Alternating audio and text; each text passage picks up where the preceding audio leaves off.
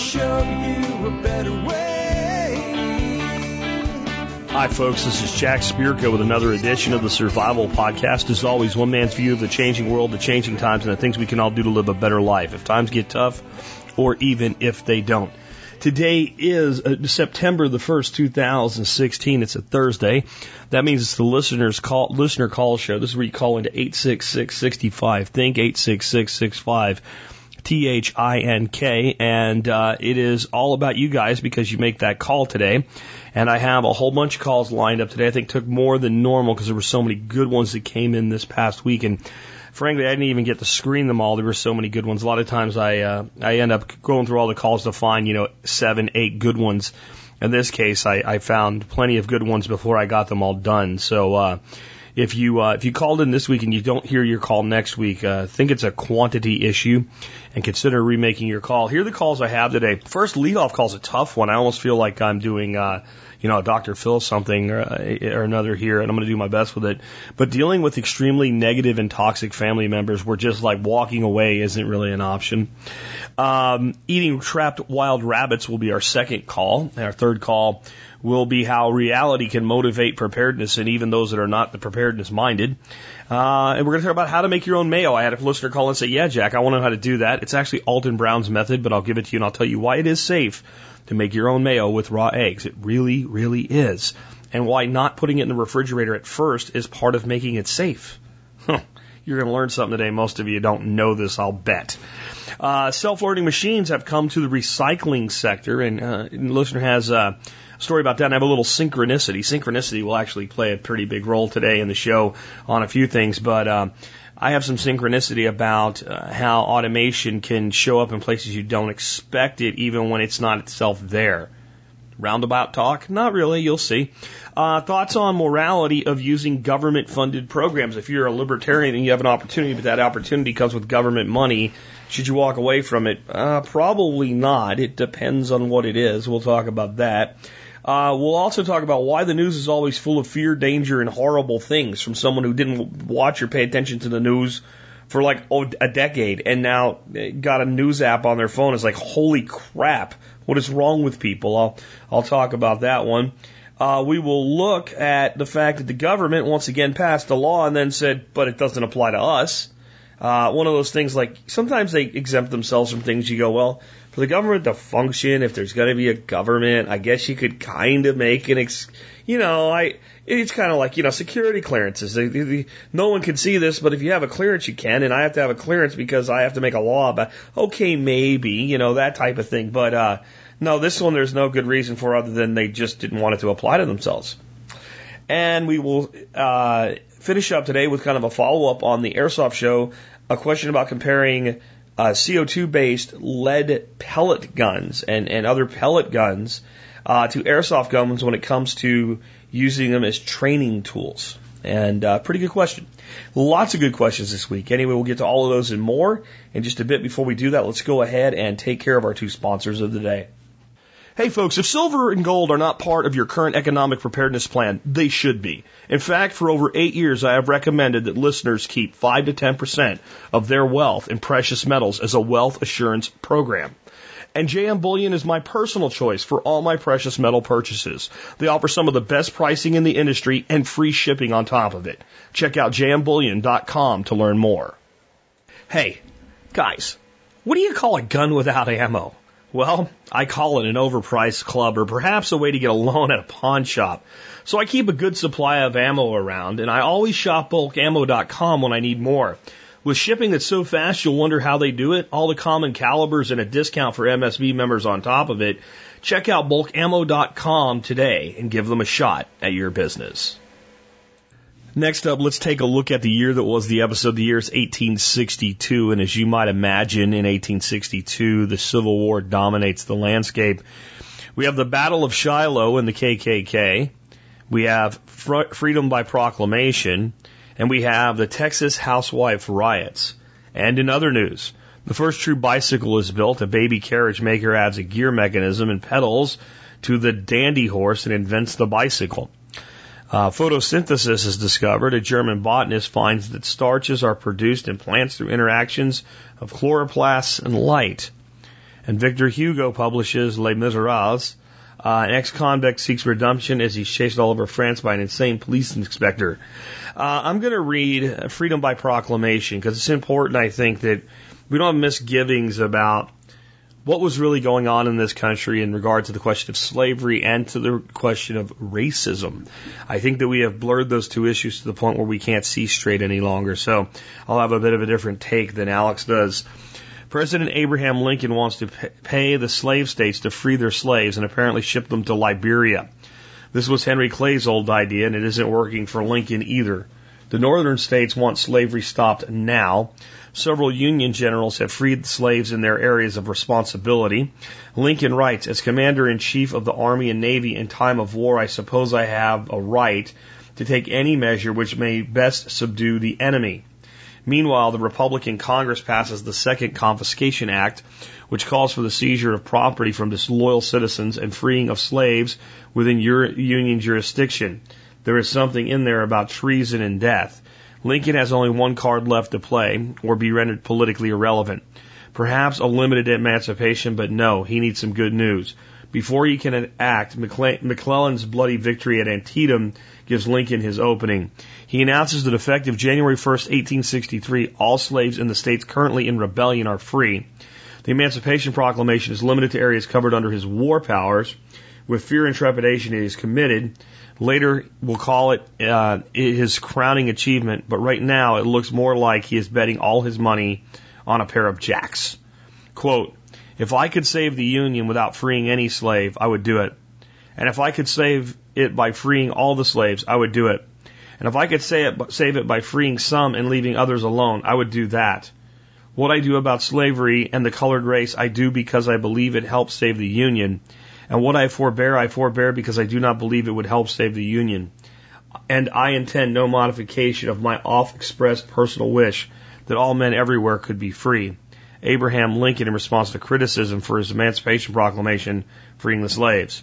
My take by Alex Shrugged. Of course, Lincoln's original argument about paying to free the slaves had a fundamental flaw. It presumed that the slaves were property and not people. People are people. You might ransom them, but you don't pay them all, you don't pay for them. In the past, the United States avoided wars by paying off its enemies, but those wars were over land, which let me check my legal dictionary. Oh yes, land is property. Granted, many of the abolitionists were insane, but they were right, and the slave idea is wrong. I'll just propose a moral question. If we could have paid the South for the slaves and set them free in some manner of speaking and bought their freedom, would it have been morally better than for tens and hundreds of thousands of people to have died in a war? So it may not be a good idea to negotiate with terrorists for ransom, but I think maybe that plan, if it couldn't work. It wasn't going to happen, but it could have. But my take here is completely different because I think this actually shows something that's going on in this country that people don't get about the Civil War and about racism versus slavery. It is simply the case that there were a lot more black people in the South than in the North prior to the Civil War, because the South had slaves and the North, by and large, didn't, though some territories within the North's control did have slavery, okay? I'm talking about the North after the split, after secession and the Civil War beginning. But there was just less black people in the South than in the North. And what history has led us to believe is that the South wanted slavery because they liked keeping slaves, and that slavery was beneficial to the South. And slavery in particular was beneficial to the average Southern citizen. It most certainly was not. It was most certainly not beneficial. Slavery benefited the elite. Slavery benefited the 1%.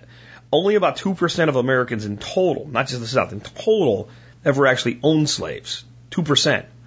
The elite, the wealthy. There were some poor people that might have had a slave that was inherited or something like that. And I'm not belittling the act because the whole thing's evil, but I'm just saying, like, you got to look at the context of the economics here. By having slavery in this country, many people who could have found work could not find work, because it's much easier to have a slave who's paid nothing or a small allowance to take care of the few things the master didn't want to take care of, and given a shack to live in and can be traded for other goods and commodities, doesn't quit on you, doesn't go work for somebody with more competition. You could sell them to your competition if you need capital. That's all economically better for a ruling power elite in this time than a workforce that they had to compete for. So you have to ask yourself, why would so many Southern people go to war on the side of slavery and the side of the South? It wasn't for states' rights. I mean, the premise was states' rights because it was states' rights over slavery. Okay? And like I said, if you took slavery out of the equation, the South was right, but you can't. It's impossible. So the South's wrong. Because it wasn't about state rights for any legitimate purpose, but rather for the purpose of imprisonment of others. So why would a Southern boy, an 18-year-old kid, a farmhand on a small farm that never had a slave, be willing to fight a war? Why would there be so much public support within the South that so many people would willingly go to war? I mean, you could have left. Technically you couldn't, but you could have. And some did, I'm sure. It was a lot easier to draft dodge in the Civil War than it would be, let's say, in the Vietnam War. I mean, going from one state to the other was like going to another country before the war between the states. It was racism. It was racism. It was, well, if these slaves are freed, they'll all be here. They'll all be here. And now we won't just have them taking up these shitty agricultural jobs that, yeah, that sucks, but we've kind of adapted to that now. Now they'll be competing for other jobs. They'll be in our schools. They'll be voting. It was racism. Because the blacks were seen as this inferior group of people that lived over here. And that you were, see, it's so easy to look back with loathing on these men that felt that way and these women that felt that way. But you don't realize that you would be that way if you were raised to be that way. That it takes a lot to break a cycle of racism. If someone raised by a racist family, I can tell you it takes, and today's different. It was much easier for people like me that had racist parents that grew up in the 80s and the 90s and the 70s to break the pattern because society was really breaking the pattern. Imagine a time when every black person you'd ever known was a slave and you were taught from birth that was their destiny. That's what the way they were supposed to be. It takes a higher level of thinking to break that. And again, understand, you're not talking about the most educated people in the world. People don't understand. This country was a third world country at the time of the Civil War, as we would judge it today, compared to, let's say, France or England. We were a rising military and economic power, but in many ways, when it came to the general citizen, we were a third world, undereducated nation. And that was the real reason that the South, and that's where the rise of the KKK came from. You notice there wasn't a movement to reinstitute slavery. It was about separation. It was about hatred. And it was institutionalized hatred. It's something we don't ever want to talk about because we want to make it like, well, the North won and then it was just some racists left over. There was racism on both sides. Lincoln, in my opinion, was certainly for the freedom of blacks, but he wasn't for the equality of blacks, especially within the United States. He wanted to get all black people out of this country. He's not the hero that he's been made out to be. And I don't know. I look now and I see this resurgence of racism in our country. And all I can think is all of the people that are part of it on all sides, because it's not just one race versus another. Whether it's guilting white people for their supposed privilege, or whether it's hateful racism from the few, from the whites that remain or the blacks that are racist against white people, it's all crap. And if you look back, it's disgusting the opportunity that exists today that people cling to it, use it as excuses both to attack and excuses for not going out and doing the best that they can for themselves. More things change, the more they stay the same. Hopefully in this case, we're beginning to move past it. I had a much better view of humanity from the standpoint of racism 10 years ago than I do today. I think that in the last decade, race relations in this country have returned somewhere to the point of where they were about 1980 instead of where they were, let's say, in the year 2005, 2006. I leave it to you to figure out why. And now for our first question of the day. Kind of a heavy topic leading to a heavy question, but lots of variety today, so hang in there, guys. And this person, I'm really going to do my best to help. Hi, Jack. What are some practical ways of interacting with naysayers who you can't just ignore or cut out of your life? Details. My husband and I just got married about 3 months ago. Since then, we've moved our stuff across 4 states to a storage unit, traveled to Africa on a work trip, quit one job to start another, and are counting down the days until we close on the house so we don't have to be homeless in the woods anymore. We are thrilled to be close to reaching many of our goals, including living in a place we love, with land that we can work with. In the course of this exciting time, I spent 3 weeks with my in-laws because they live in the area where we are moving, and it was an eye-opening experience for me. While I think that they genuinely want to help, they do this with pretty consistent criticism of my life choices. They offer ample, unsolicited advice that is often based in fear and negativity. After I spend time with them, my world feels upside down with shame and doubt. They provide ample reasons why different dreams and ideas won't ever work, even to the point of telling us to move back to where we came from. I have a job I love with a great salary. My husband is smart and creative, and I'm excited to see him have the opportunity to explore options from starting a brewery to growing a small farm to whatever he can dream up. It's hard to watch his parents bring negativity and doubt into our vision. It seems there is a fundamental clash in our values. I believe in choosing curiosity over judgment, choosing perspective over blame, and hoping for the best, and being willing to face disappointment. So, my question was, how do we relate to naysayers? More specifically, in my case, how do my husband and I respectfully interact with his parents while setting good boundaries? I want a relationship with them, but I don't know how to engage with their negativity, shame, and cynicism. I'm really hoping to find some good strategies as we are about to live about 20 miles away from them. Thanks for your show. We listen all the time. Okay, I'm gonna come at this from a couple different ways because it's actually a much broader problem than you would think. First of all, I would say it's probably a good idea for you to sit down with your husband and maybe have him listen to my entire answer, including some follow-up when I do the closing song at the end and some advice I have for some things that are part of personal philosophy. But this is what I believe, and I have this conversation with my son whenever necessary. In a household, when you have a man and a woman in a marriage, it is almost equal. A man is a 50.01% dictator in certain situations when leadership is called for, and especially when the problem is on his side of the family, his parents. This is time for your, in my opinion, for your husband to say, listen, we've heard your concerns, without you, by the way, without you. We've heard your concerns. And whenever anything starts, I need you to listen to me for 5 minutes. I need you to close your mouth, open your ears, so that we can have a good relationship.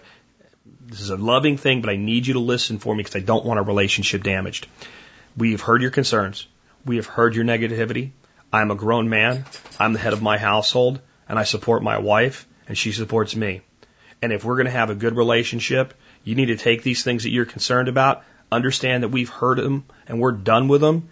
And if we want your advice on them, we will ask for them. Until then, let's talk about things that we all agree with so we can have a good relationship as a family. And if you can't do that, then we're not going to be spending much time with you. If that comes from you, it will be an effing disaster. If that comes from him, if it's a disaster, it needs to be for right now. It needs to be for right now. Being blood related does not give you the right to do harm emotionally to another person. And you're not entitled to a relationship with someone if you're going to be toxic in their lives. Okay? So I think it would be a good idea for that conversation to be had. Maybe not my exact words, but it doesn't need to be any longer than that. It needs to be pretty brief. It needs to be simply, listen, we have things in our life we're trying to accomplish, and we're doing well right now. And we're not interested in you telling us it's not going to work. We're not interested in you tell us to move back where we came from. We have our own home that we're moving into. We'll be fine. If you want to be part of our life, you need to be a positive part of our life. If you want to be a negative part of our life, we will separate from you until you change your mind. We're not here telling you all the things that we think you're doing wrong and all the mistakes we think you are or have made. We're here to be supportive of you. We expect the same thing. Thank you. That may be difficult for him to do. It would be the best thing, and it would probably end 90% of it. However, this is also a case where you are now into a situation where you have to face a reality that everybody has to face, and that is that you cannot control another person. You can only control your reactions to them. So one of the first ways you can control your reaction to a person behaving this way is to understand the reasons for their behavior. First and foremost, I want to give you a quote by Cynthia Acelle that is, when people seek to undermine your dreams, predict your doom, or criticize you, remember they are telling you their story, not yours. What it sounds to me like is you're talking to people that always play it safe and never took risks. And people like that, as they get older, always regret, I wish I would have, I wish I would have, I wish I would have. But remember, it's everybody's fault but mine is the go-to in human instinct, especially in our modern society. So when I feel negative about that, it's not my fault that I couldn't. It was too hard. It's too dangerous. It's too risky. So when somebody else does it, there's a natural animosity. I mean, you guys are just moving wherever you want. You're going off out traveling the world. You're coming back. You're getting a job, and he's going to be an entrepreneur and figure out what he wants to do. Oh, I wish I would have done that, but as soon as I think that, I feel bad about it, therefore I have to attack it. So understand that's part of what you're dealing with there. I'm betting it's more the mother-in-law than the father-in-law, I'm just saying. She's not attacking you. She's attacking her own failures through you. It's a reverse of a dad over-exuberant in their child's Little League baseball career because they could have made it in the majors and they know they never could have, but they have this belief that if these 2-3 things didn't happen, I would have been something. And I'm living vicariously through my son, pushing too much of the positive. It's just the converse of that. That's all that it is. The other thing is a parent has a vision for their child, male or female, in this case male, that when they grow up, this will be the type of life they will have. Some have a very loose vision, some have a very tight vision. The tighter that vision is, the greater the disappointment will be, because it will never match. So the tighter the vision of they'll grow up, they'll get a job, they'll go to college, they'll blah, blah, blah, blah, blah, blah, blah. There's some parents down to they can literally see the color of the house that they'll own, how many kids they have, and how many will be boys and how many will be girls. And the tighter that vision of a parent is, that the more they've wanted that for their child, the more disappointed they'll be in everything connected to their child's future, including their partner or their spouse. Because, well, everything that's not what I expected is her fault or his fault. You see? That's another dynamic that you're dealing with there. Next, no person is perfect. And every parent, whenever their son or daughter finds someone, feels, well, I could have done better. This isn't really what I want. And we see first the flaws in a son-in-law or daughter-in-law rather than the strengths. And since we all have flaws, there's always flaws to see. So that's another dynamic. And that's a typical dynamic. And that's if people want to, it's actually a pretty easy one to get through.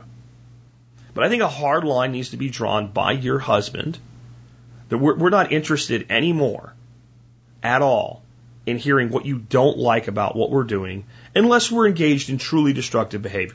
If I get, become an alcoholic, if I'm starting to use heroin or something like that, if I'm robbing liquor stores, you're welcome to intervene. Otherwise, if we're living our lives as adults, if you don't like something, you can give us advice about it when we ask for it. Again, that should come from him, not you. It should be done very lovingly, but it should be, I'm stepping up and I'm taking care of my wife.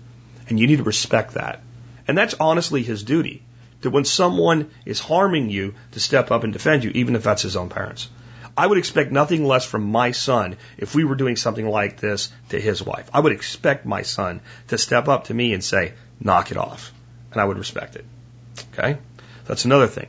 Here's yet another thing. This goes on in all human dynamics. And I'm going to recommend a book that you get a hold of and read, at least like the first half of it, even if you're not into the spirituality component of it. It's called The Celestine Prophecy.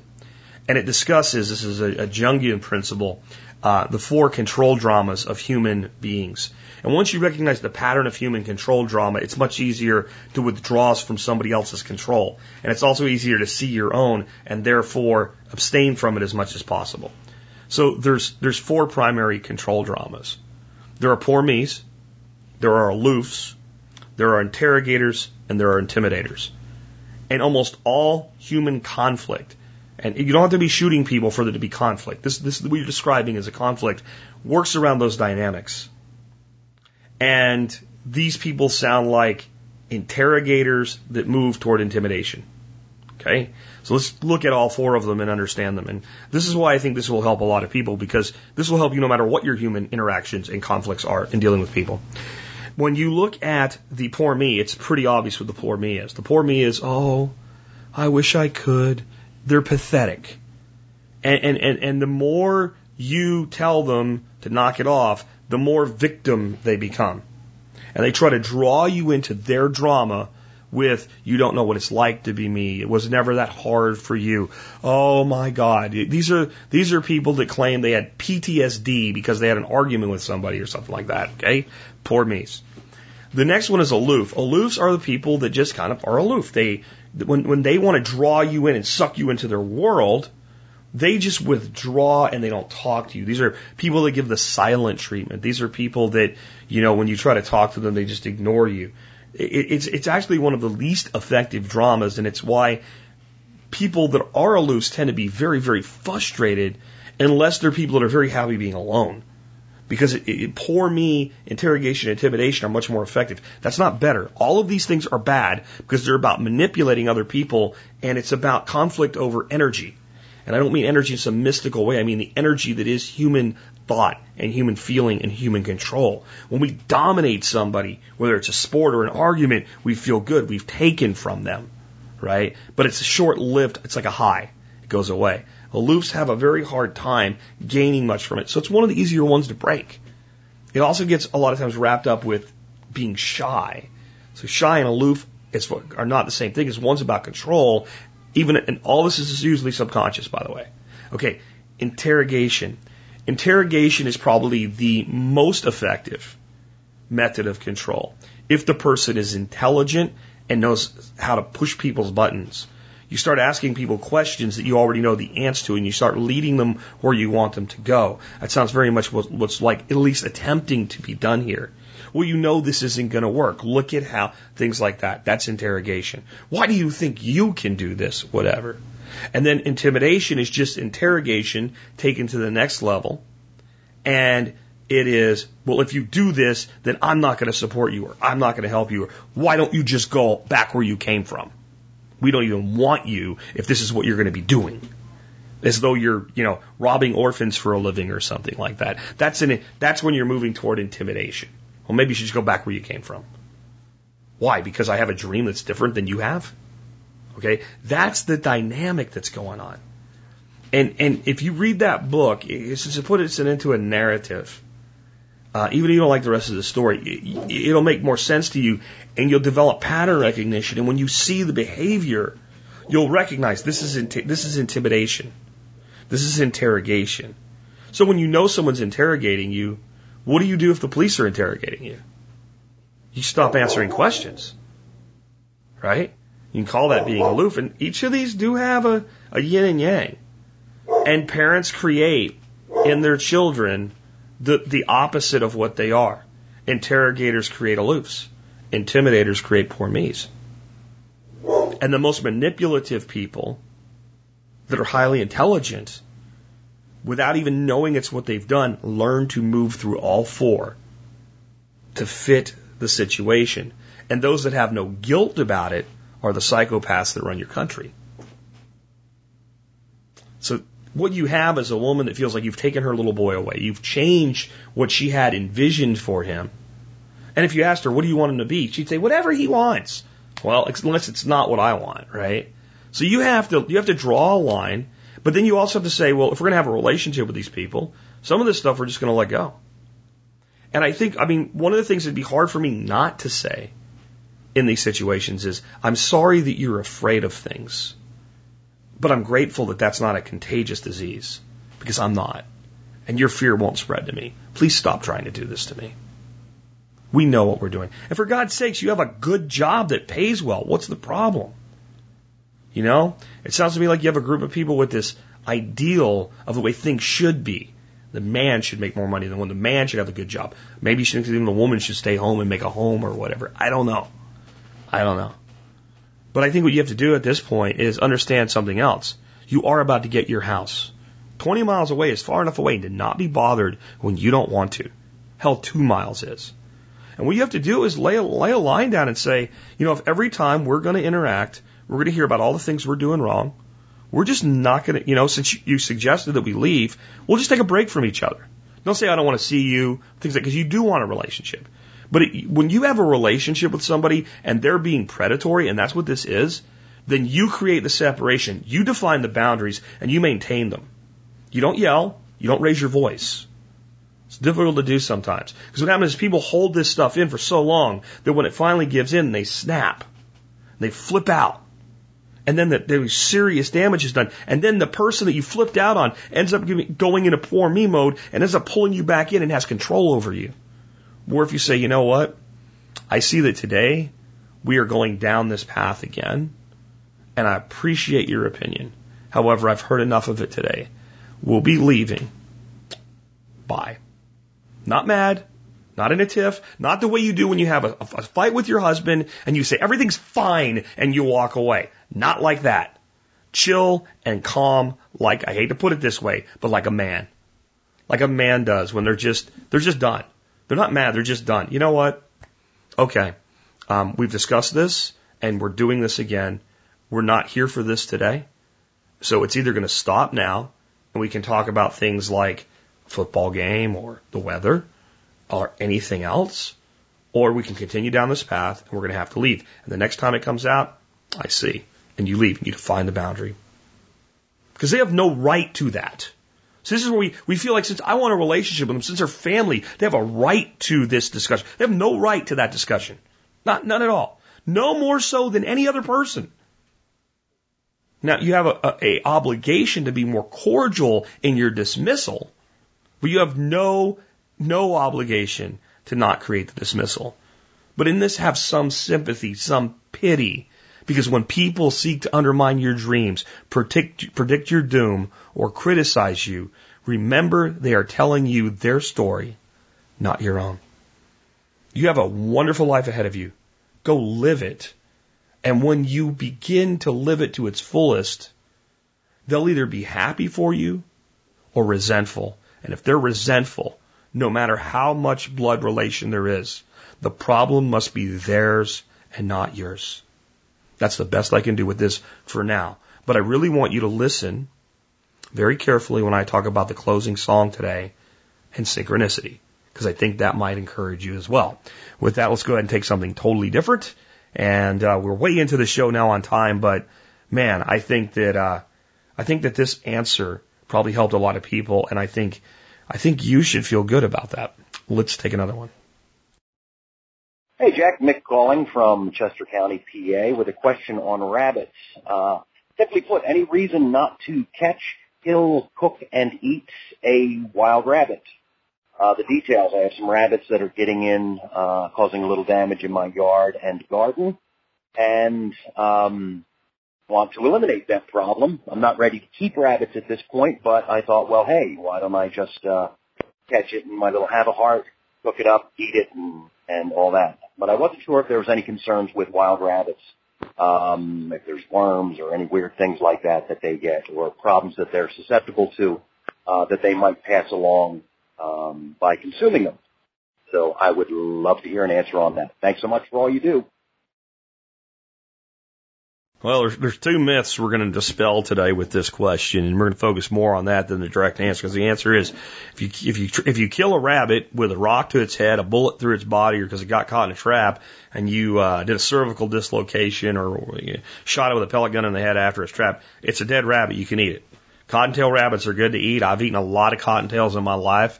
I grew up hunting and fishing, and we were not the people that wouldn't shoot a rabbit because the bird dog jumped it, because then the bird dog would chase rabbits, because the bird dog got a rabbit, we got a rabbit, the bird dog got a bird, we got a bird. We were there for food, not for posing for pictures with pretty pheasants.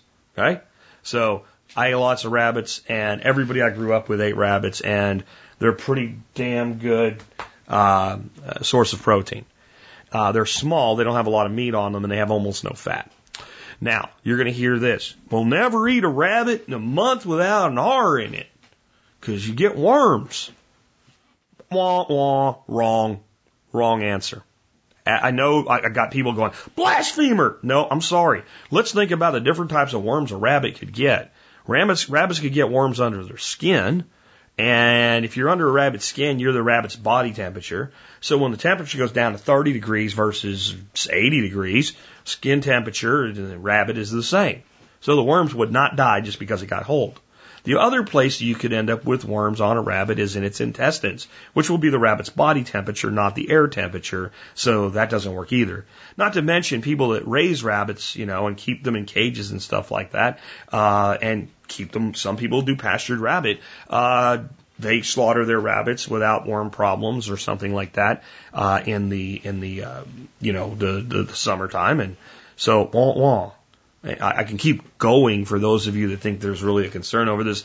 One of the things that may be more prevalent on rabbits in the summer is fleas and ticks. That's definitely an issue. So if I had trapped a rabbit and it was tore up with fleas or ticks, I would discard that rabbit.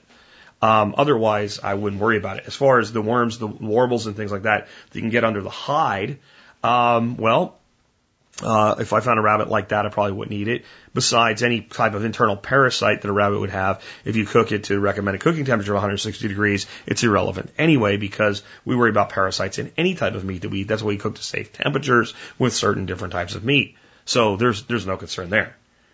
At all, the end infinite. The other one, if you eat too many of them, you'll get protein poisoning and die. No, you won't. No, you won't. No, you won't. Myth. Okay. But people got rabbit fever, Jack, and they died, and they were living on rabbits, and it's all they had to eat, and they died. Okay. Yes, absolutely. Protein poisoning is not a thing. Fat deficiency is a thing. So if you're starving, and you're feeding on rabbits that are starving, and they literally have no body fat, and the human body is not getting fat, you will get very sick, and eventually, yes, you will die. So you can eat all the protein you want. It's not going to kill you. If you cut fat to nothing, you can get very, very sick. So those are two myths dispelled. My concerns here would be local laws. So in some states, rabbits are pretty much open season year-round. In other states, they're tightly controlled as a game animal. In some states, that does not apply if they're eating your garden and things like that, and they're trapped on your own private property. They can be eliminated as pests. In other states, they're still considered a game animal.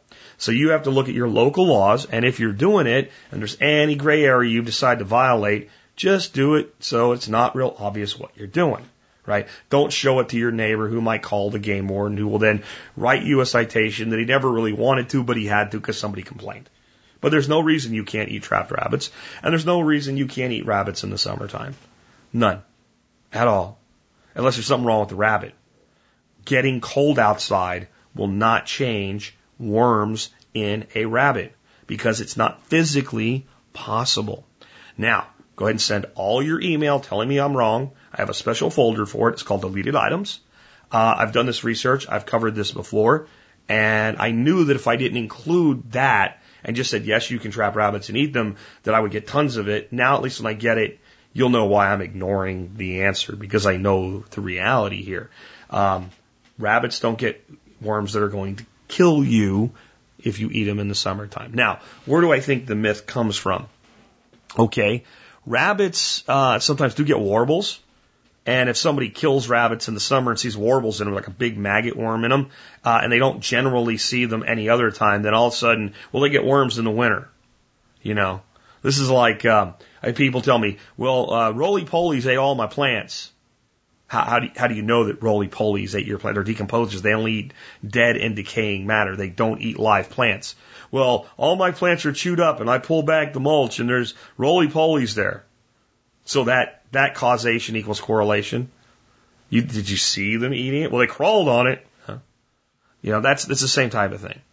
So rabbits observe with worms in the summer, therefore summertime rabbits have worms, and since I hadn't observed it in the winter, they don't. It just doesn't work that way.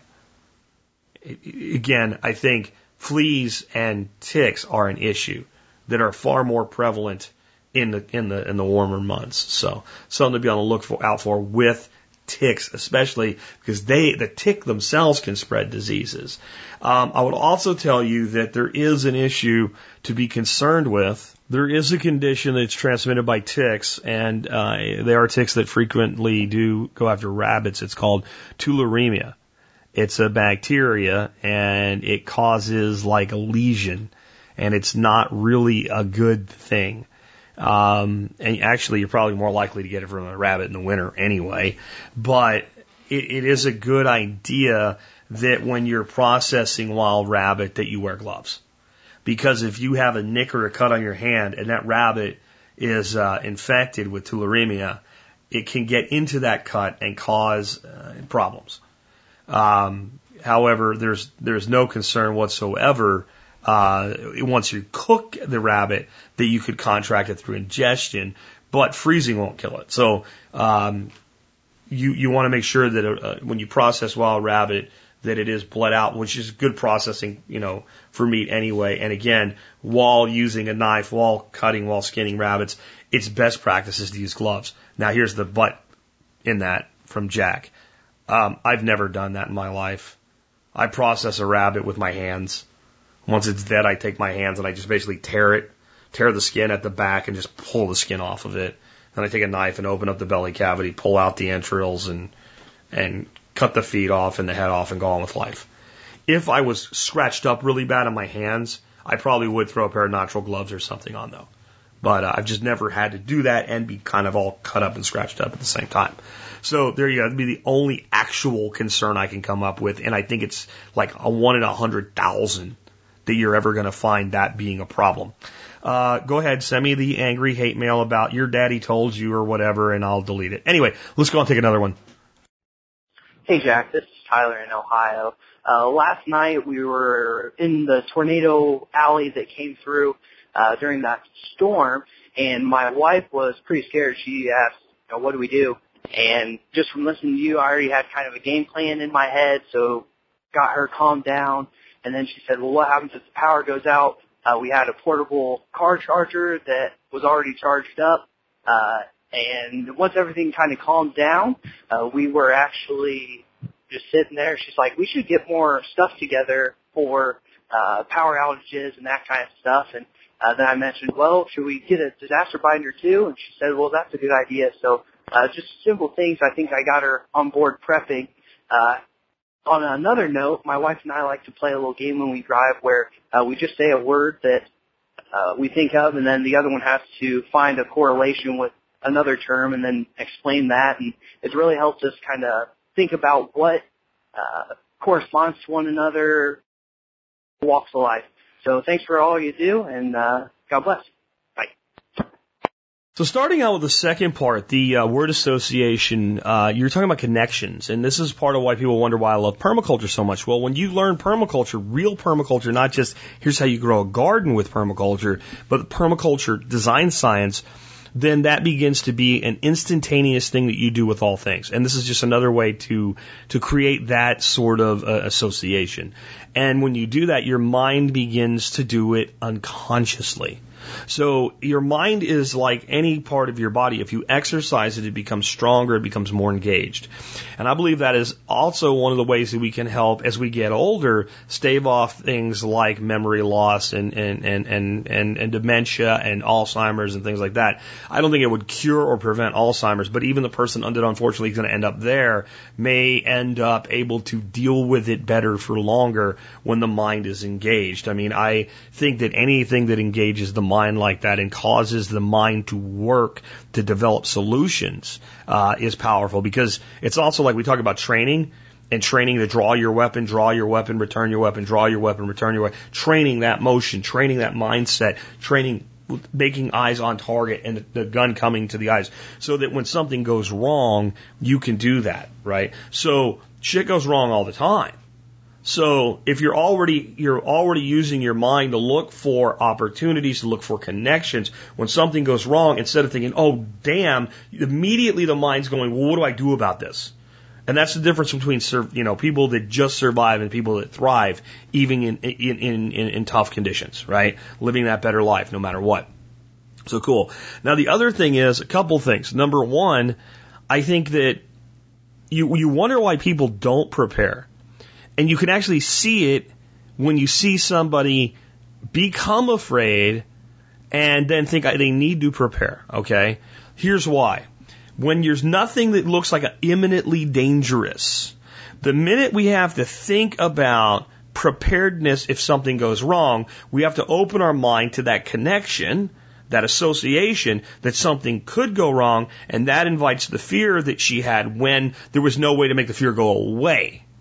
What do we do? There's tornadoes in the area, and what if the power goes out? Right? And you can't just say, well, I'm just not going to think about that because, well, do you have thunder and lightning and the wind blowing and the guy on TV saying, please take cover and stuff like that. And then when you're able to step in and say, we've got these things covered, this is our safe area of the house, this is where we have this backup power, it's not going to run our flux capacitor or anything, but it is going to at least give us the things that we need to stay in touch with people until stuff gets fixed, and it's going to be okay, then the fear dissipates.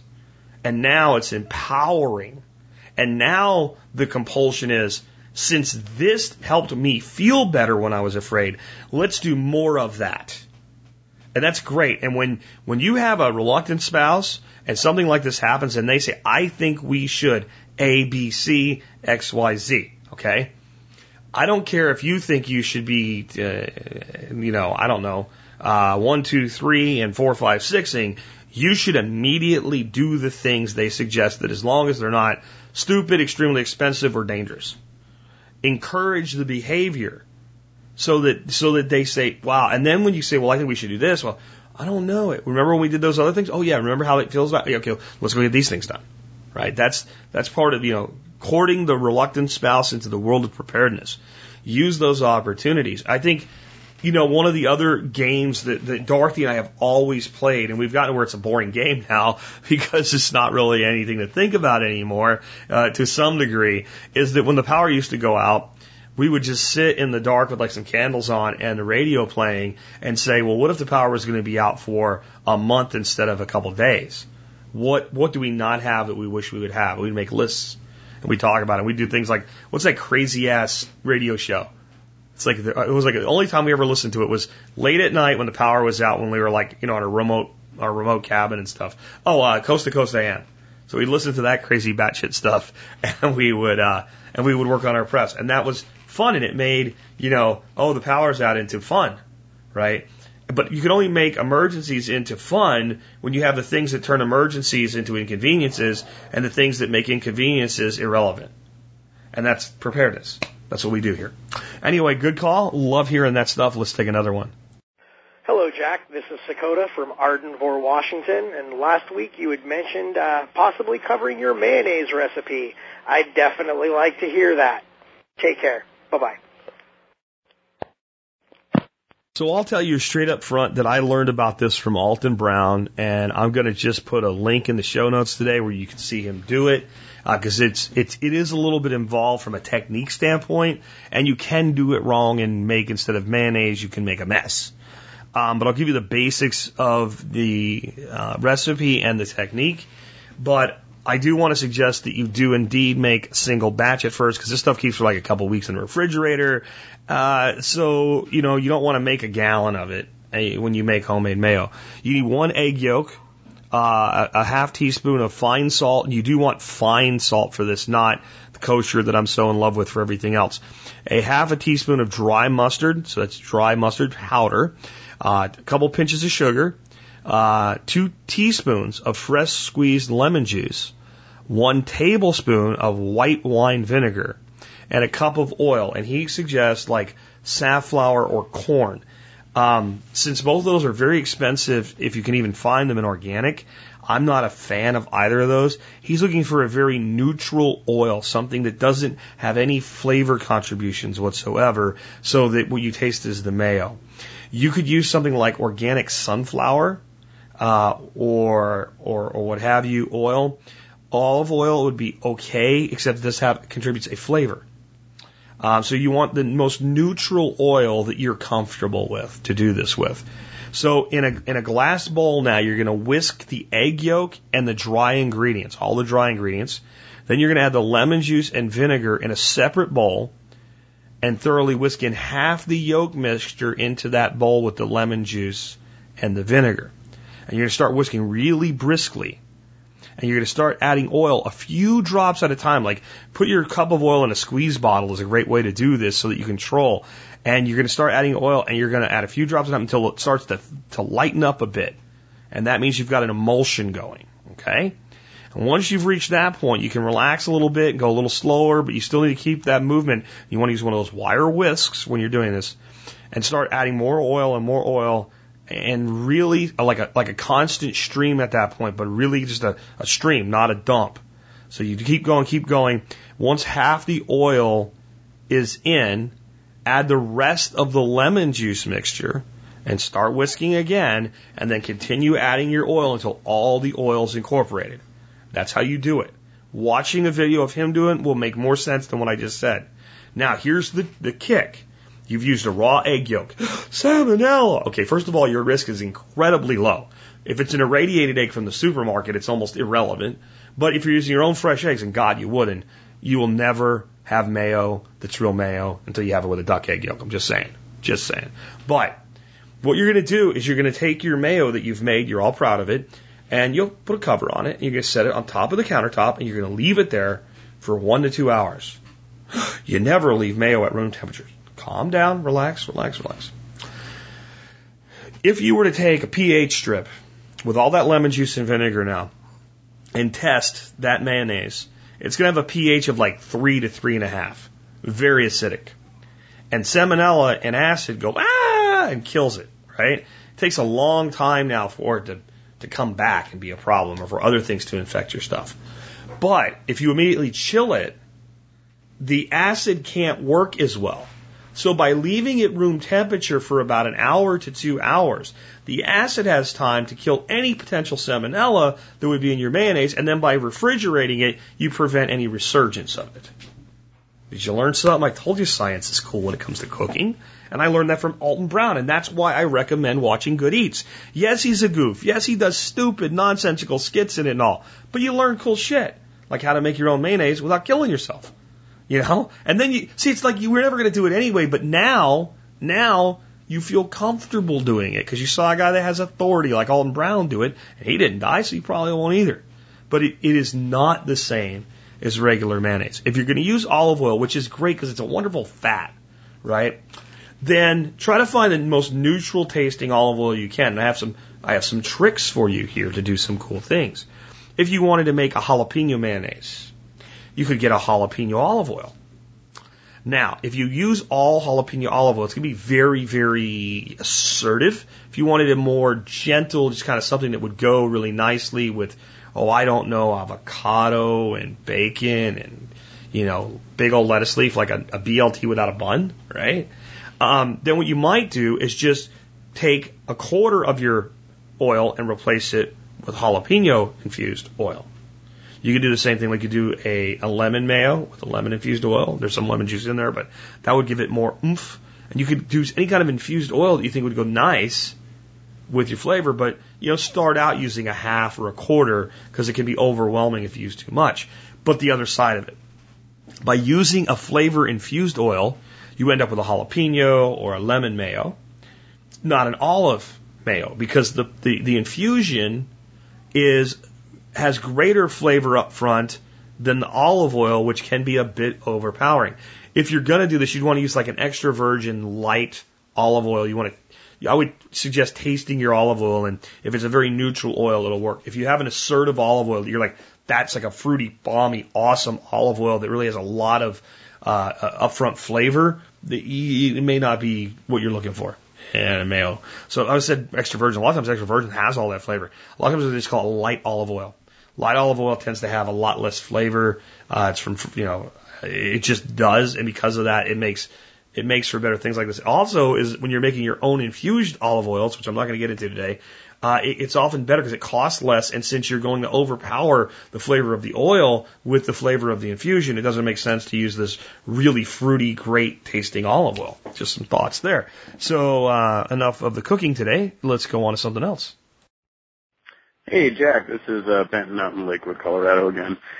I've been enjoying all the talk on automation lately and all the comments that people have had, and I just thought I would give my quick little thing that I experienced the other day.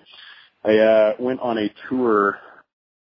We went and toured a recycling facility, and they showed us this crazy machine, like $60 million setup they have, that for sorting plastic, the clear plastics are separated from the other hard plastics. And so it goes down this conveyor belt, and they reflect light on it, and a computer in about a split second realizes if it's a clear plastic, and air jets shoot that plastic up into the air, up into another belt that separates all the clear plastic. So that was pretty cool. But the other thing, they told us about this machine they're working on that right now goes through and it picks out milk cartons, and it identifies milk cartons as they're coming down the line, and it picks them out. And so I asked during the tour, you know, with things going this way, how long do you see it being before your whole place here is completely automated? Because they have about 50 people on staff that sit there on the line sorting junk by hand. And they said, you know, probably 8 to 10 years.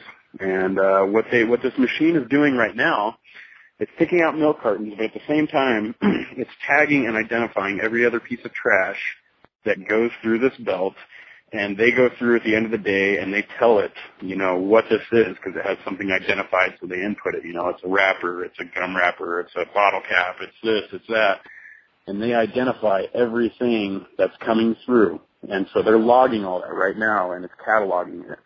So just wanted to throw that in there, man. I thought it was an interesting thing, and you know, just all the stuff you get, all the stuff you've been talking about lately, you know, that people are just kind of turning a blind eye to this and don't see it coming. It's coming, man. And not only is it coming, it's here. So, yeah, man, just thought I'd throw that in there. Have a good one. Later.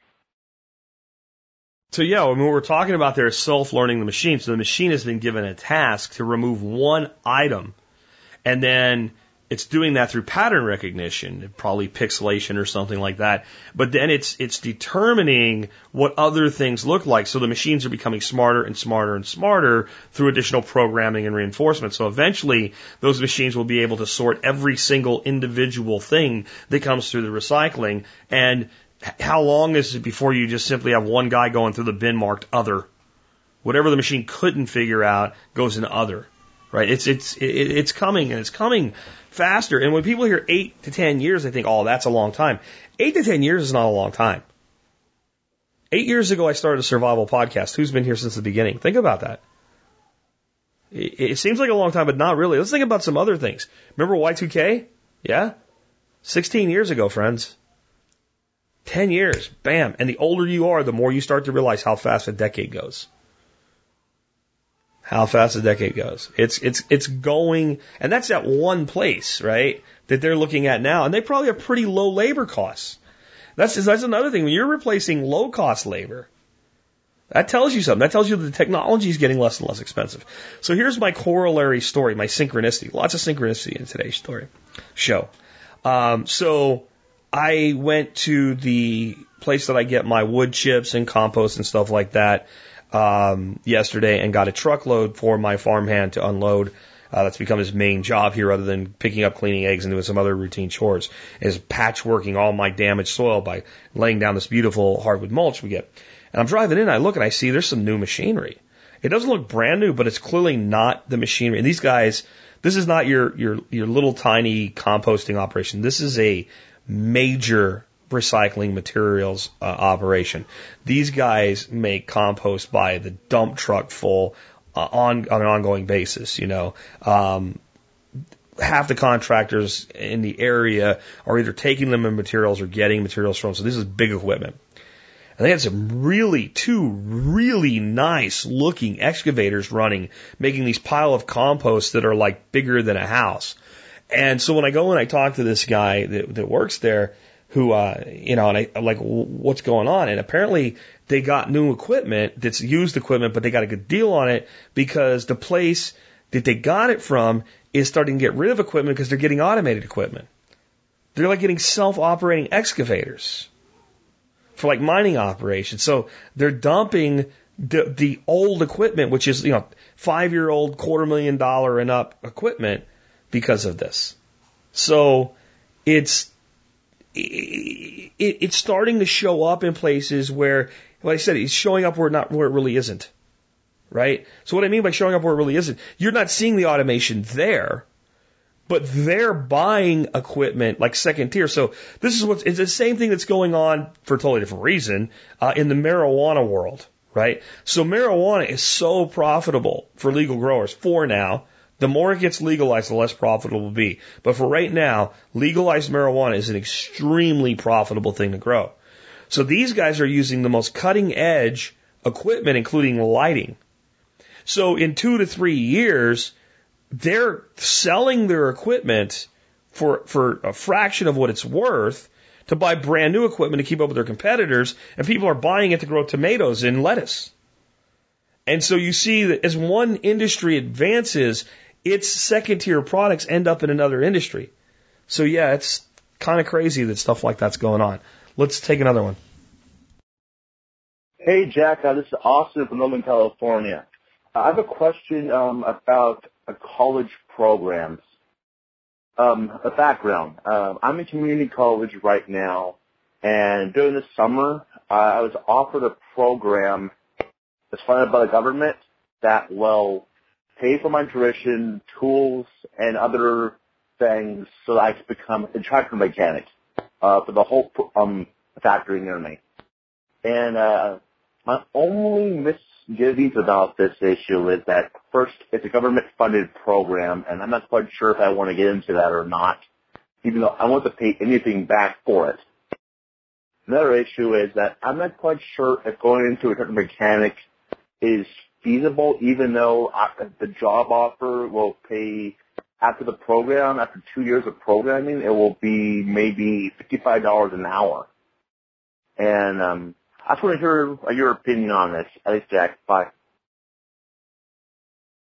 Okay, so there's three different moving parts here. Let's start out with the first one. Is there really a $55 an hour job at the end of this? I would want to be very clear about, is there a contract? Is there an obligation? Is that a projection? Whatever. If you're going to dedicate 2 years of your life to this, even if it's not your treasure, it's your blood, so to speak. So that sounds a little too good to be true, so I dig into what that really means. And it bothered me the way you kind of hesitated and said, well, maybe $55 an hour. So, because I know a lot of mechanics making a hell of a lot less than $50 an hour. That's good money. Okay, now the next question is, what about that as a trade, as a profession? Well, I think it's one of the more future, I wouldn't call it future-proof, but future-resilient things. If you can work on and fix things, that'll be one of the last things to be automated is repair, because repair works best with kind of a dispatching concept. You go out and you fix the machine, you fix the car, or the car's brought to you. I think we will have machines that take mechanics' jobs away, but I think it's further out.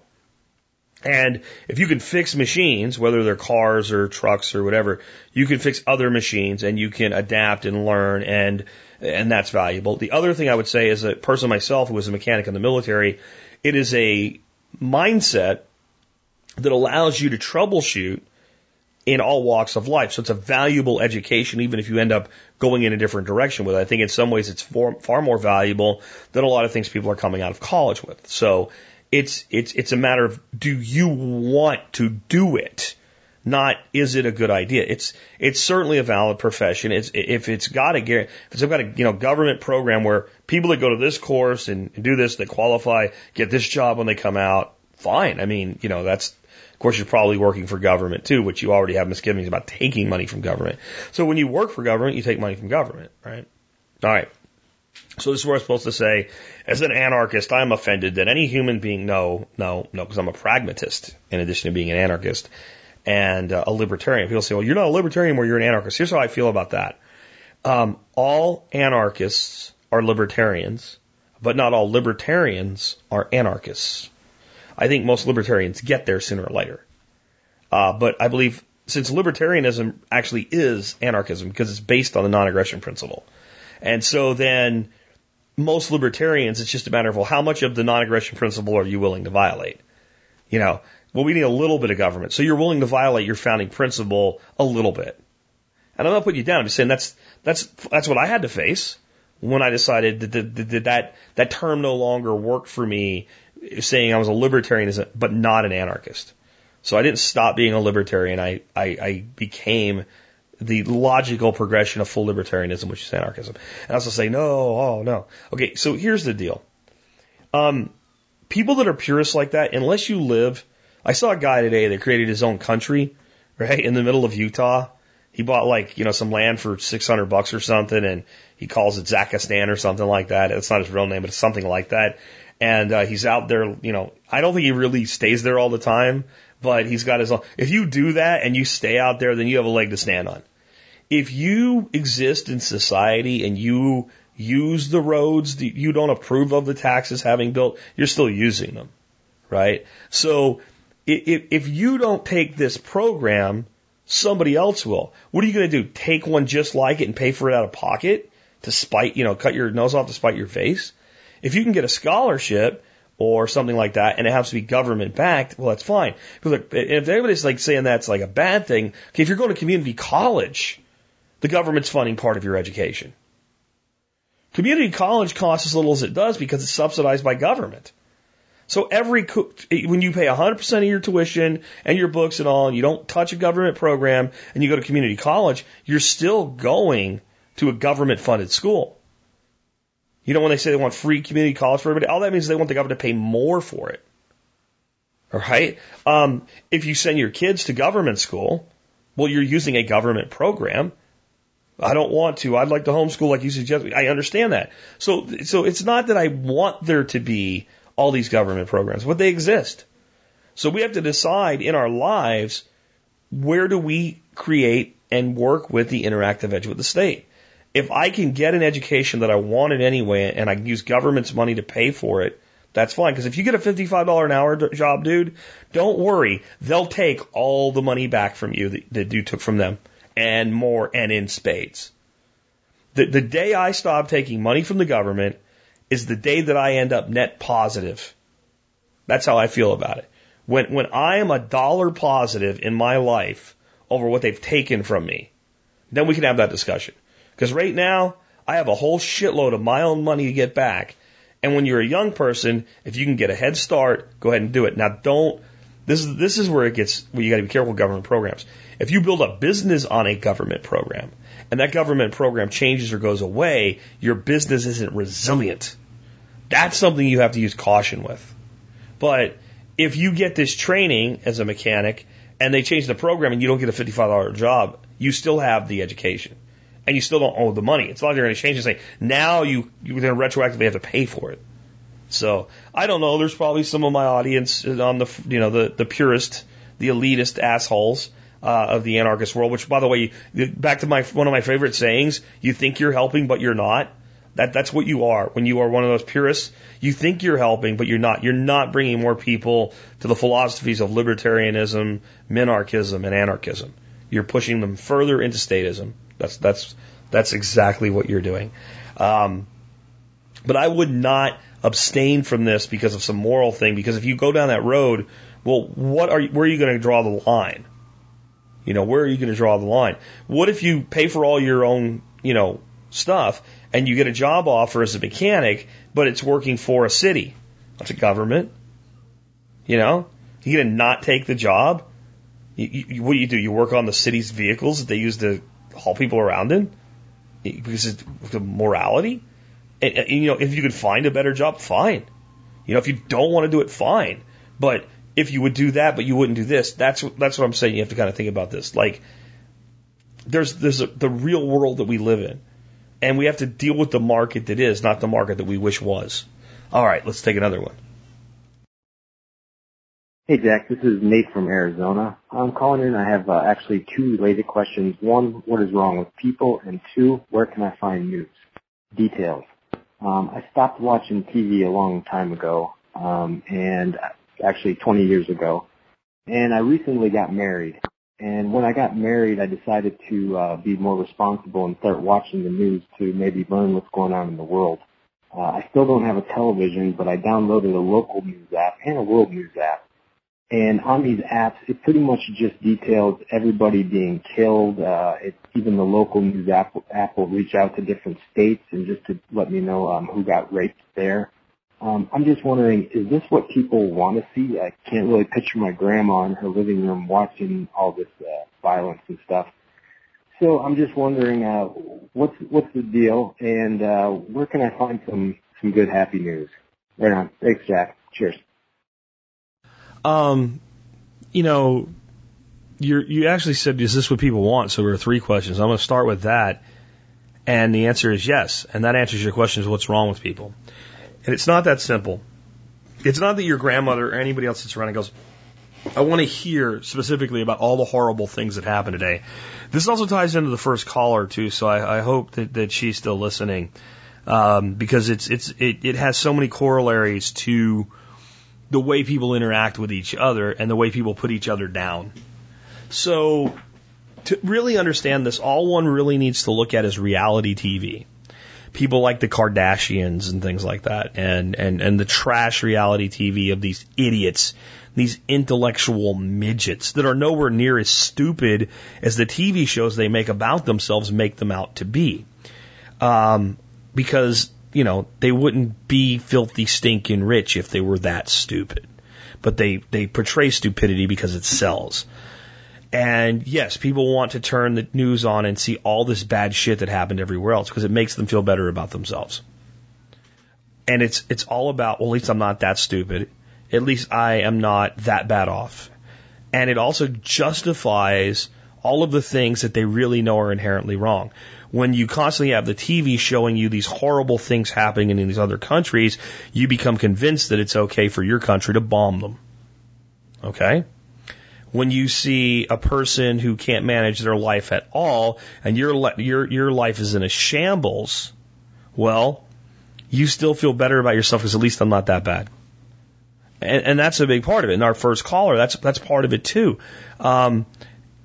So what happens is even when someone's doing well, people have a tendency to minimize their good and accentuate their bad because when they see others doing well where they were not able to, they feel bad about themselves. And since they're uncomfortable, like I said, synchronicity all over the place, the call about, getting your preps going because there was an actual potential disaster. When you feel uncomfortable, you resist it. And there's two ways to resist being uncomfortable. One is with positivity and the other is negativity. And, almost infinitesimally, it's easier to resist with negativity than positivity. Positivity requires you to do something about it. So if your life is shit, then you have to fix it. That's a lot of hard work. That's why it's shit in the first place. But if your life is shit, but you can feel better about it being shit because someone is worse, then it's easier to make yourself feel better by looking at what's going on around you. Now, the other reason that this way is we're being controlled, we're being manipulated, we're being controlled with fear. You can't control people if you show them all the sunshine and happiness and puppy dogs. And they'll do one or two little, feel-good human interest stories, salt and peppered through all of this nightmarish stuff, and they only do it for contrast, to actually make the bad stuff look worse. But yes, people want to hear it. Could you imagine if for a month the news reported nothing negative? I mean, my God, that Colin Kaepernick shit was on TV again today. This has been going on for over a week. And people, my son died in war, so, and he is disrespecting him. Your son died for freedom, sir. At least that's what he believed he did. And that's freedom for people to do good shit, stupid shit as long as they're not hurting anybody else. And the last time I checked, sitting on your ass wasn't hurting anybody. And if it is, there's a whole lot of people in this country that are doing a hell of a lot of harm because there's a lot of ass sitting going on around. Yes, people want to hear the negative. Imagine the news just turned away from it. They stopped telling us about, you know, how shitty Trump is and how he pissed people off and how shitty Hillary is and which athlete did something that disrespected the flag or disrespected somebody. And, you know, they stopped telling us about the people that beat their kids. And they only told us for a month about the vast majority of things that are going on that are actually very good things. The ratings on the news would go to nothing. Nobody really wants to hear it. And if that wasn't the case, then alternative media would be telling us the good stuff too. Why isn't there like happynews.com? And I don't know, maybe there is. You know, maybe there is. But almost every alternative media source focuses on the negative. I'd say even here we do that to a degree, but it's because we have to, and we try to look at it from the positive. So what do we do about it? And so again, it is a desire. That's why people watch reality TV. That's why people, you know, are too hard on their son-in-law or daughter-in-law because they feel better about themselves. And that's why they get really bad when that person's actually doing better than them. It's all the same dynamic. It's all the same corollary. It really is. But the media apparatus on top of all that exists to control you. And you can't control people with good. You control people with evil. Because control's evil. So where do you get your good news? I don't know, start talking to positive people about the good things they're doing in their lives. Read websites about... So you don't look for news. Look for stories. Read websites about the things that you think are good that are interesting to you. You know, read permaculture news. Learn about the good people doing good work in good places for good reasons. Because that's what good news is. Because the other side of it is, okay, a long time ago when this show was first getting really big, I started hearing from the Hollywood people, like Doomsday Prepper people and shit like that. I had no interest. And they were, you know, giving me all these scenarios of these different shows they were thinking of and what do you think and all. And I was like, see, what your problem is, guys, is if you actually showed what real preparedness looked like, it would make for pretty boring television.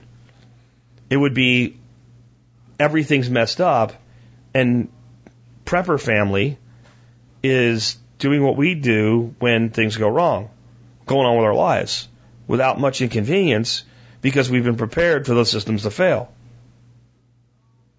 So instead they want to focus on like the doomsday idiots, you know, the complete wackadoodles, the guys that literally should be on, you know, there's so many people in this country that are on psychotropic medication that shouldn't be, and they find the people that should be and aren't, and they put them on TV, and they do it everywhere, all back to the same reason.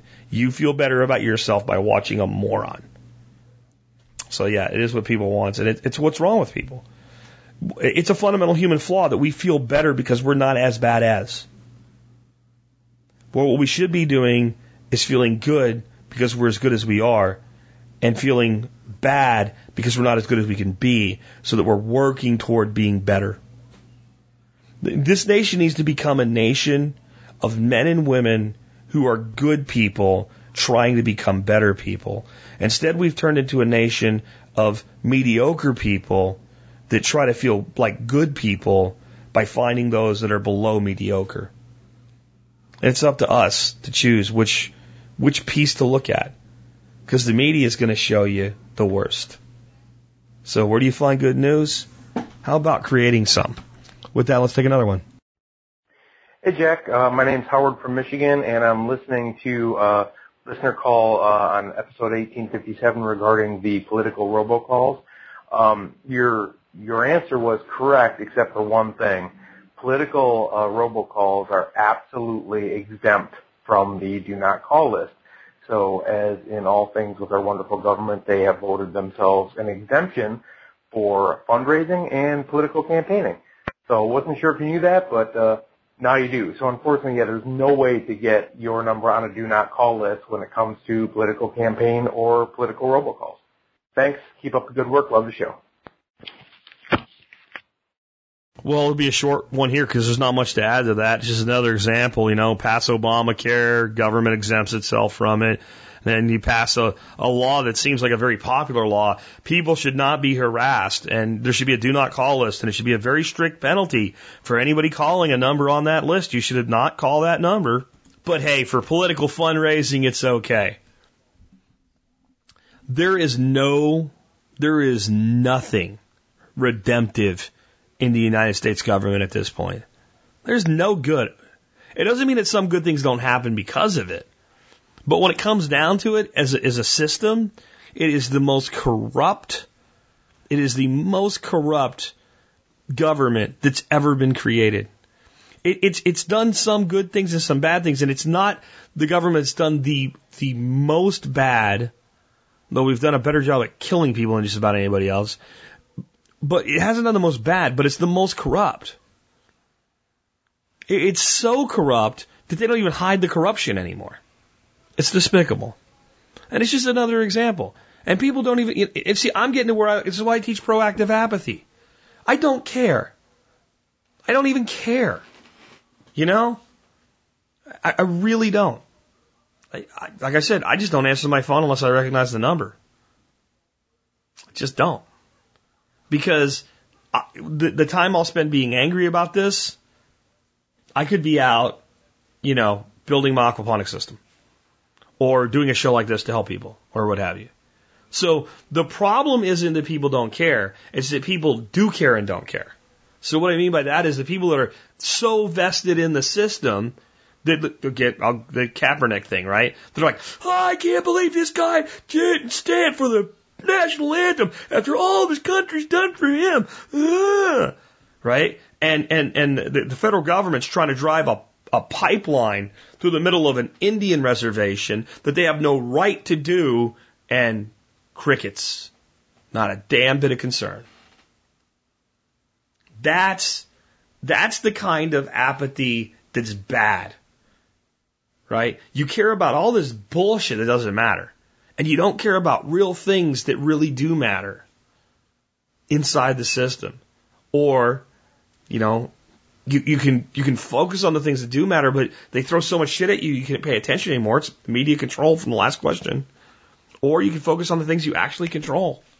That's the only way I know to have sanity, once you have the pattern recognition of the absolute corruptness of our current system. You have to exist mostly outside of it and only interact with it where necessary or advantageous. Or you'll go crazy. Or you'll be a very miserable person. You'll be miserable or crazy. So this is part of where I think that we need to start thinking on this philosophy as well. Do you want to be right? Or do you want to be happy and successful?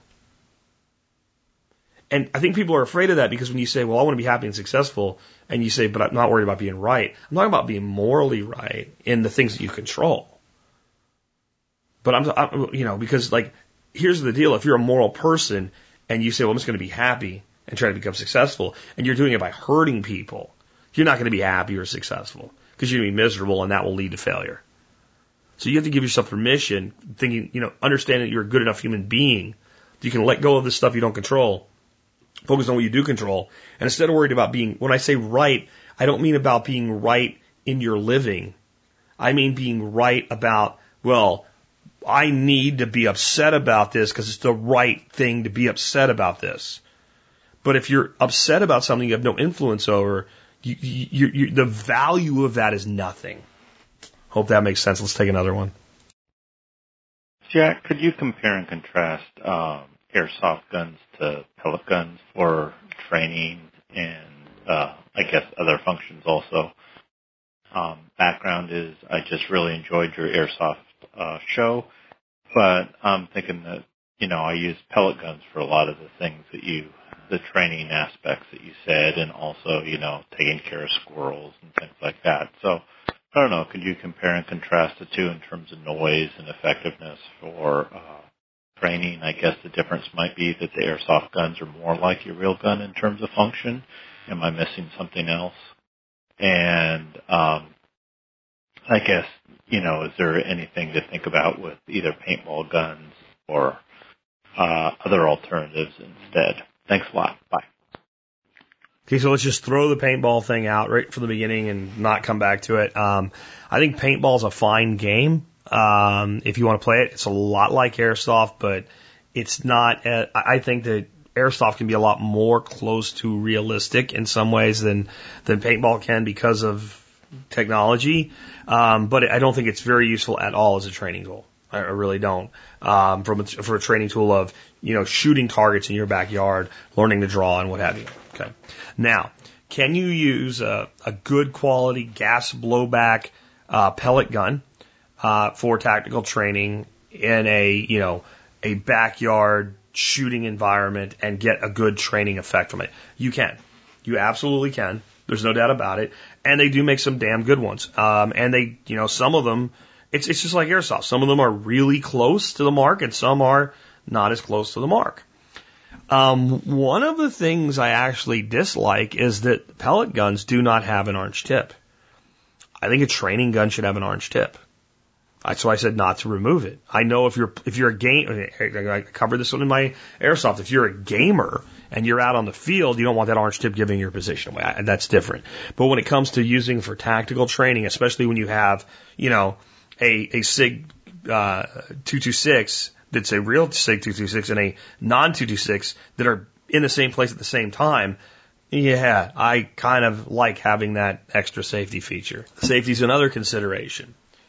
Well, what happens if I'm 25 feet away and you shoot me in the chest with a pellet from a airsoft SIG 226? Well, you piss me off because we didn't agree to that, and it hurts, and I'm angry. That's about it. You could seriously injure me with a pellet gun. So the airsoft gun is safer in a backyard environment, etc. It's a safer tool. It is less expensive to run because I'm not aware of a pellet gun that runs on green gas or propane with a propane adapter. So that's one of the things I don't like in even airsoft is going to propane. I'm sorry, CO2, because you have to buy the little cartridges and they're not that expensive, but over the life of the gun, it's significantly more expensive. Quality lead pellets cost more than airsoft pellets. So the airsoft pellets cost less. I think it's a lot easier to develop reactive targets with airsoft. So if I'm shooting pellets, I guess I have these heavy steel plates, and I shoot pellet guns as well, and I could shoot those with a pellet gun, and yeah, that's going to be a solid steel and bang. But here's for instance, the other day I was at Lowe's, and I was like, I wonder if I can come up with another target system for airsoft shooting, something that's more reactive that drops.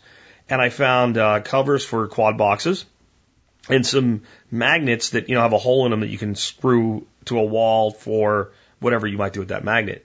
And I put them on top of a piece of 2x4, going a long ways, and screwed the magnets in, and then you stand up the little quad box cover. A quad box, I'm talking about a 4-outlet steel box for electrical outlets. They're like 80 cents a piece. And you kind of stand them up, stick them to the magnet, and when you hit them, they fall over. Well, you shoot that with a pellet gun, that thin steel is going to damage it. So you'd have to come up with something totally different, right? Pellet guns are fine for shooting like precision shooting and things like that, but with kind of the you start moving and engaging multiple targets. I just think that, you can do that much easier with pellet guns. I talked about with, target shooting in that show that you could take the, because I do this, the 1 gallon jugs, that apple juice comes in. That's a good hard plastic. You could paint those. And by the way, here's the way to paint them. Same way I do jugs for jug fishing, because they have to be white in Texas. What you do is you put a little bit of paint inside them and shake them up, so that so the paint never wears off.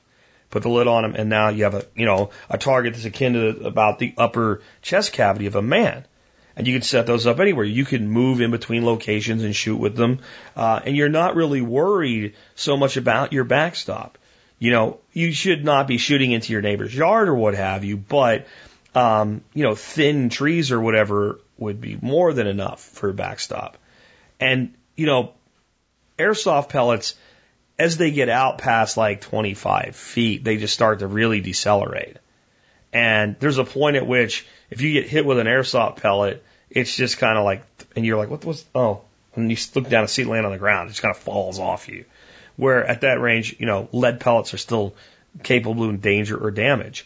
if you do have a shot go astray and it hits a window, unless it's really up close, you're not going to break it with an airsoft pellet. Up close you can. Don't test the theory too close. But, I mean, at a distance, it's just going to bounce off a window where a pellet gun can cause damage. You see, there's like – so there's just a much more inherent safety when it comes to airsoft. And that allows you to train more realistically. At least it does for me. The other thing is you can buy biodegradable airsoft pellets. So if you're doing a lot of training in your backyard, that's a lot of lead buildup. You know, unless you're shooting into a trap, which is fine. You can do it. But if you're shooting into a trap, well, now you're isolating how many traps you can have. You're isolating. You can't just have that flexibility to move around. So I don't think there's a problem if you set up a little pellet trap and you throw a little piece of paper in front of it and you draw your pellet gun and you fire shots every day like we talked about.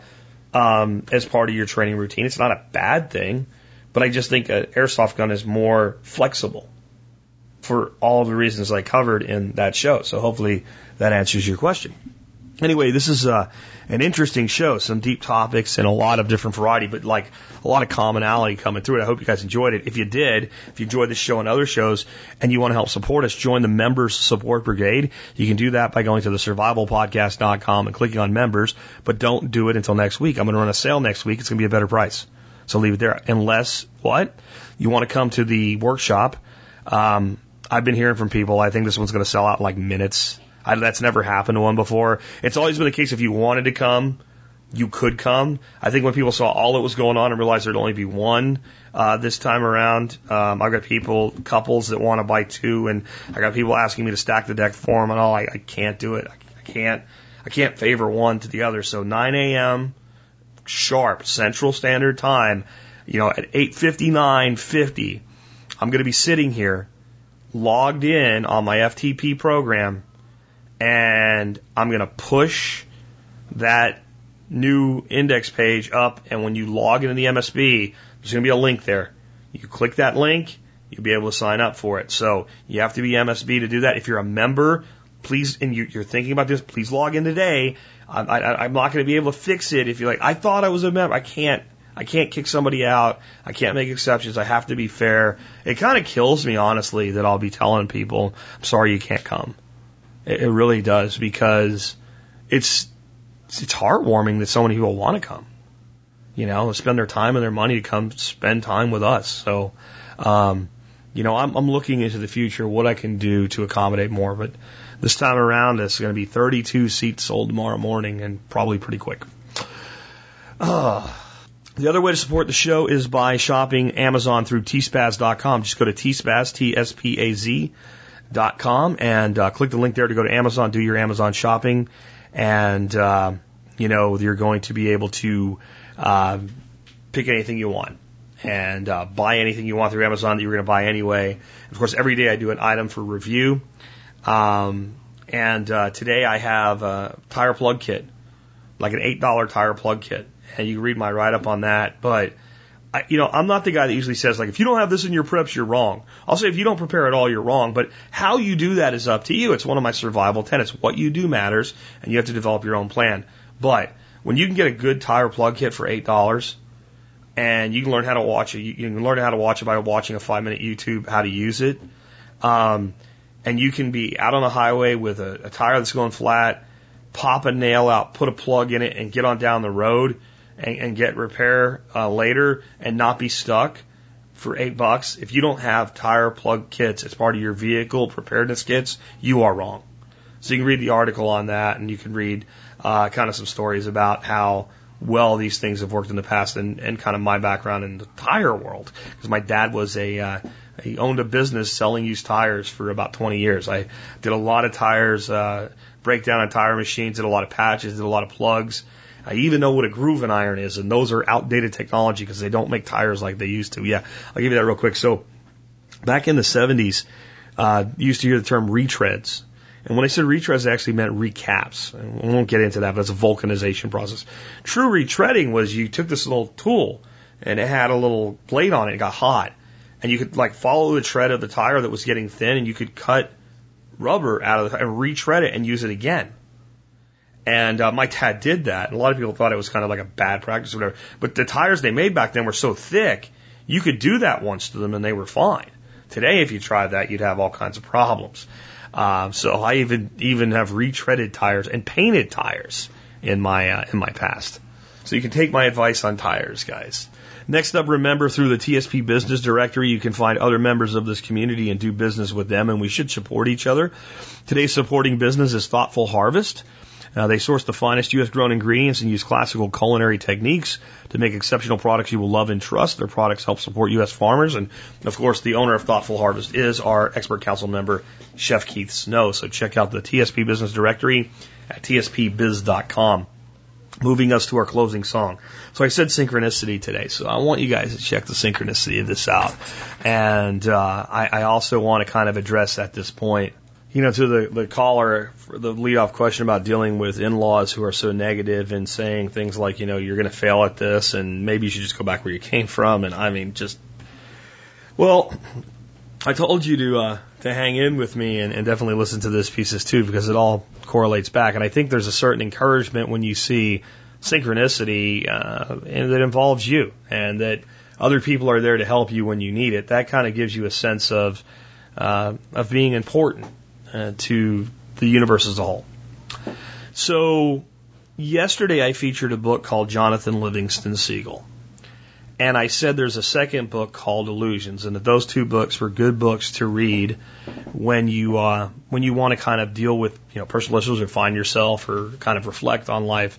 They're both fantastic books. By the way, the rest of Richard Bach's books are fine, but no book ever comes close to those two ever again. It's like there was the beginning and the high timeline of his career as a writer. Well, first of all, to the caller that called in the beginning, if you will email me and send me your mailing address, I will, at my expense, send you a copy of both books.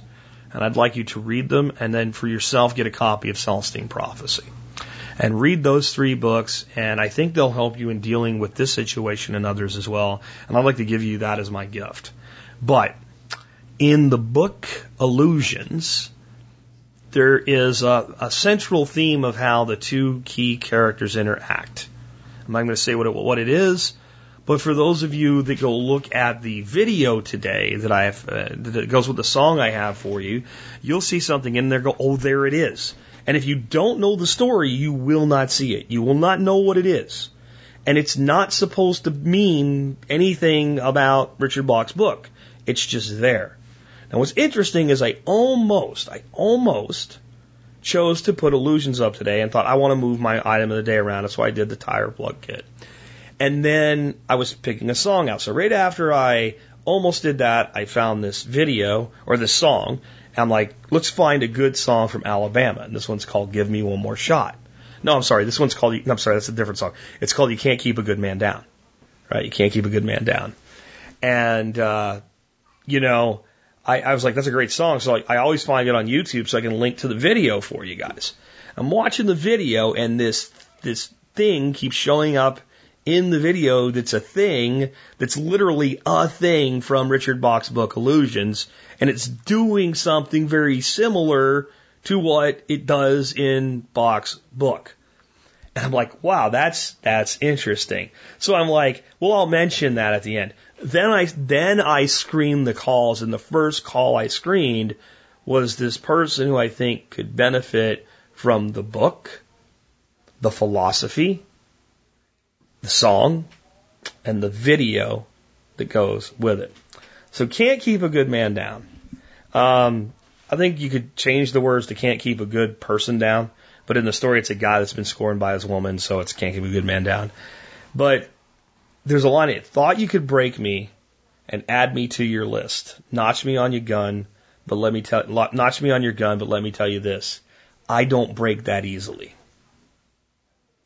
And I think that a lot of times that's what people are trying to do to others when they put them down, when they're negative, etc. They're trying to break them. They want to drag them down to their level of misery so that they can be happy at the same level. They don't want them to be happier. Well, I don't want that person that called in with that first very heartfelt call to get broken. Don't break. Don't break. But understand the weakness in the people that are trying to break you. And understand that it's up to you whether or not you let something drag you down or whether you stand up and say, yeah, it's not happening. I've got my dreams. And if I fail in the pursuit of my dreams, then I will be happy that I have had the opportunity to pursue them. And if I succeed in them, I'll be happy in my success. And in real life, I'm going to have successes in my dreams, and I'm going to have failures in my dreams. But the journey and those successes that come are worth the failures. And I'm not going to live in regret for not taking the shot. You know? So I just thought it all kind of came together, like all these things that I could give you, the books, the song, stories, philosophy, all had a confluence today, all had a synchronicity today, which is why I want you to read Celestine Prophecy. You'll never look at coincidences as coincidences ever again once you do. The dynamic energy of the universe. And we all have, I believe, a path we should be walking. And the closer we are to that path, the more the synchronicities exist that give us the opportunity to get down it. And the further we get from it, the less we seem to be helped. We're talking about people who just seem like they're lucky. Like everything just works out for them. It's because they're walking the right path. The caller that called in for the first call today, you're walking the right path. Adversity is always granted or always heaped upon people. Walking the right path by those that are so far from their own. When you're far from your own and you see people having it easy, they throw stuff in front of you to try to get you off track and drag you over to their path. They become comfortable in their path. Stay on yours. And all of you, stay on your path. Build that better life. And remember, they can't keep you down. With that, this has been Jack Spearco with another edition of the Survival Podcast, helping you figure out how to live that better life if times get tough or even if they don't.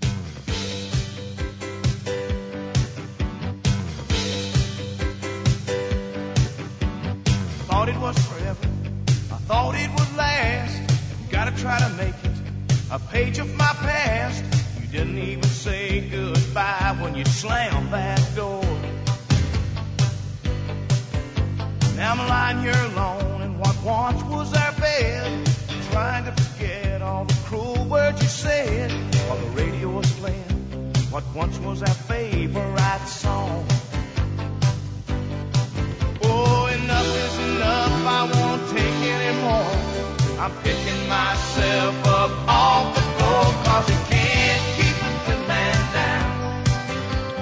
Can't keep a good man down. Oh no, can't keep a good man down. Baby, can't keep a good man down. Gonna dress up in the finest clothes that I own, take it to the streets, I won't be lonely for long.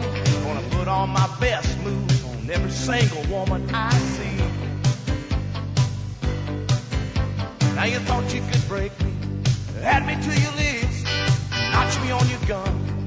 Let me tell you this, I got news for you, baby. I don't break that easily. 'Cause you can't keep a good man down. You can't keep a good man down. Oh no, can't keep a good man down. Sugar, you can't keep a good man down.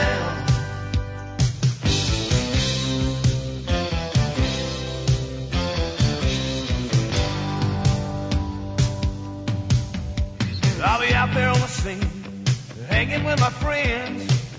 This world's gonna see me smiling again. I'm taking some time to erase you from my memory. Don't write many letters, don't call me on the phone, don't knock on my door, 'cause to you I'm not at home. I know there's a woman out there for a man like me. 'Cause you can't keep a good man down. Can't keep a good man down. Oh no, can't keep a good man down. Baby, can't keep a good man down. Oh, enough is enough, I can't take anymore. I'm picking myself up all the